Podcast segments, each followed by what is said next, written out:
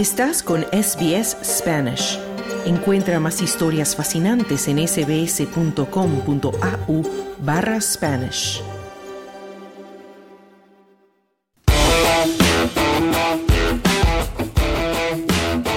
Comunidad. Y en Australia hay muchas oportunidades para practicar en cualquier actividad deportiva en todos los niveles y el fútbol es uno de los deportes más populares a nivel de calle. El deporte comunitario es informal e inclusivo y los beneficios para los inmigrantes recién llegados pueden ser determinantes en su proceso de asentamiento. Esther Lozano nos amplía. Un campo de fútbol municipal en la ciudad se ha convertido en el hogar de Melbourne Social Soccer, un lugar de intercambio cultural y diversidad. Este club, conocido como MSS, esta organización evolucionó a partir de un grupo casual de personas que buscaban hacer una actividad divertida, según cuenta el cofundador Michael MacArthur. Ahora es uno de los clubes de fútbol social sin ánimo de lucro más grandes de Victoria. Los partidos cuestan alrededor de 10 dólares y uno puede registrarse independientemente de su habilidad o su nivel de condición física.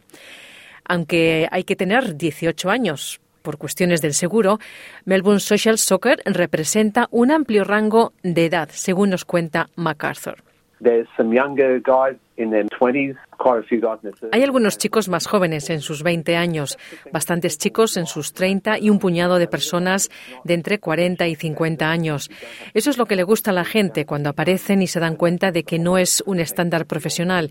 No tienes que estar ultra en forma, no tienes que ser joven. Y ese es todo el propósito. Está destinado a ser todo incluido, decía el cofundador Michael MacArthur. MacArthur dice que la gente se une al club por muchas razones. Obviamente hay beneficios de acondicionamiento físico, personas que salen de la casa y realizan algo de actividad y ya sea por este el propósito principal de las personas o no, las personas han formado muy buenas amistades a través del grupo y por lo tanto a veces también nos reunimos socialmente. A veces tomamos una copa después de un partido y también hay un juego femenino los sábados y las mujeres son mucho más sociales. De hecho, su grupo, que está creciendo muy rápidamente, se ha convertido en un grupo muy unido, decía MacArthur. Precisamente esta mañana conversé con Lucía Larotonda.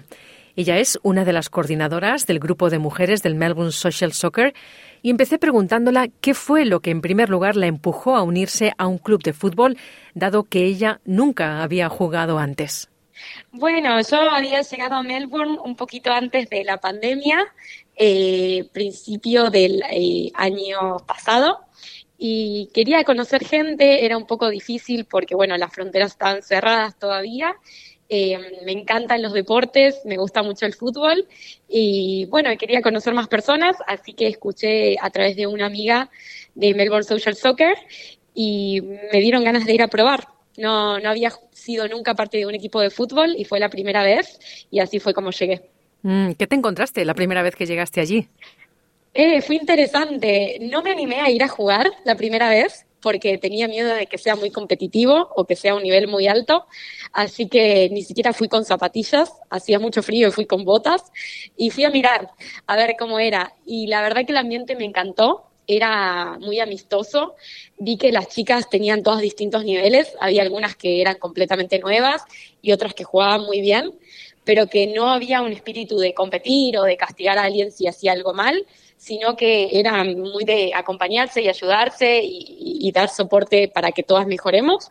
Y me pareció que era muy lindo y el fin de semana siguiente ya fui lista para jugar. Mm.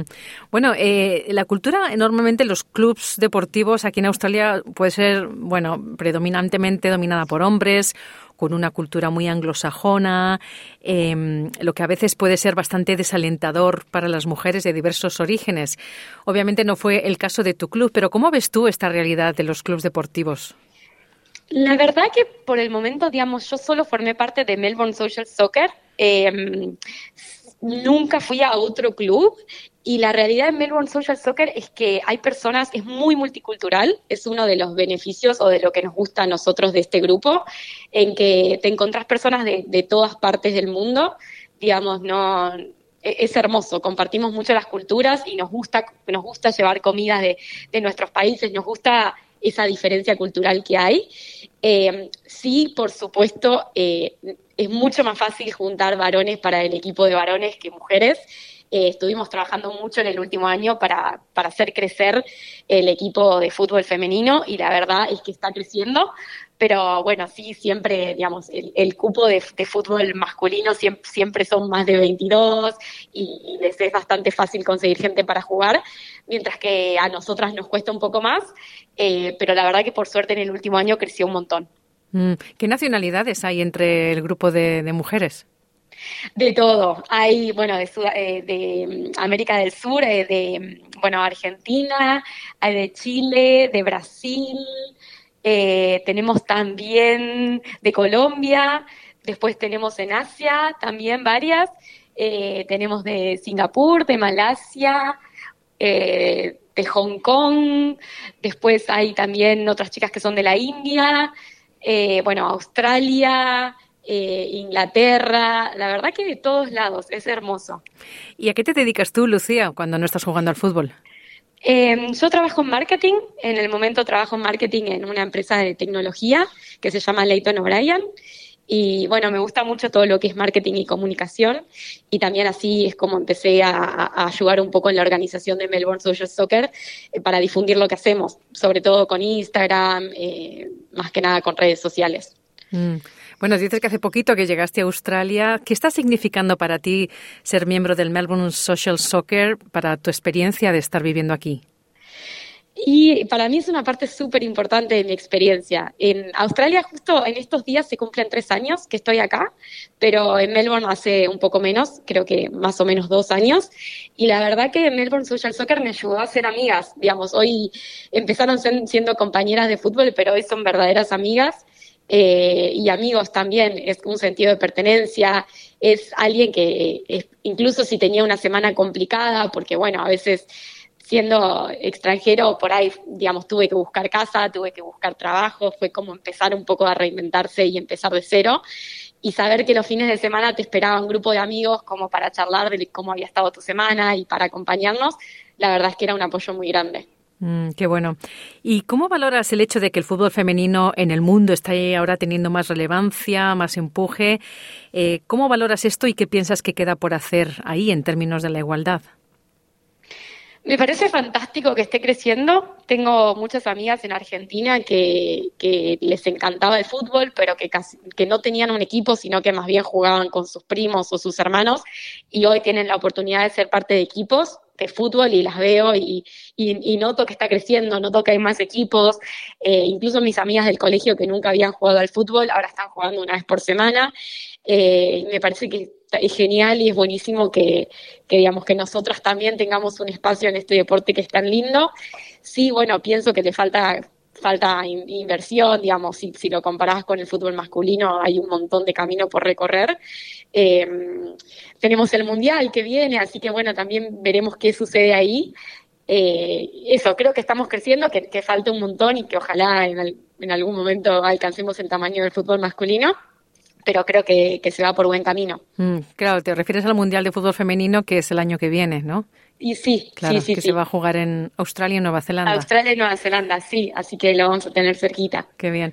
Lucía, bueno, ¿y cómo viviste la derrota de Argentina el otro día? Uy, qué pregunta. Intensa. Oh. Eh, la verdad que intensa. Así es el fútbol, ¿no? Creo que después también le pasó lo mismo a Alemania, que por ahí uno piensa en el equipo y en los jugadores que tenés y, bueno, los partidos no se ganan hasta que se ganan. Así que obvio que era algo que podía pasar pero bueno, nada, fue duro, inesperado.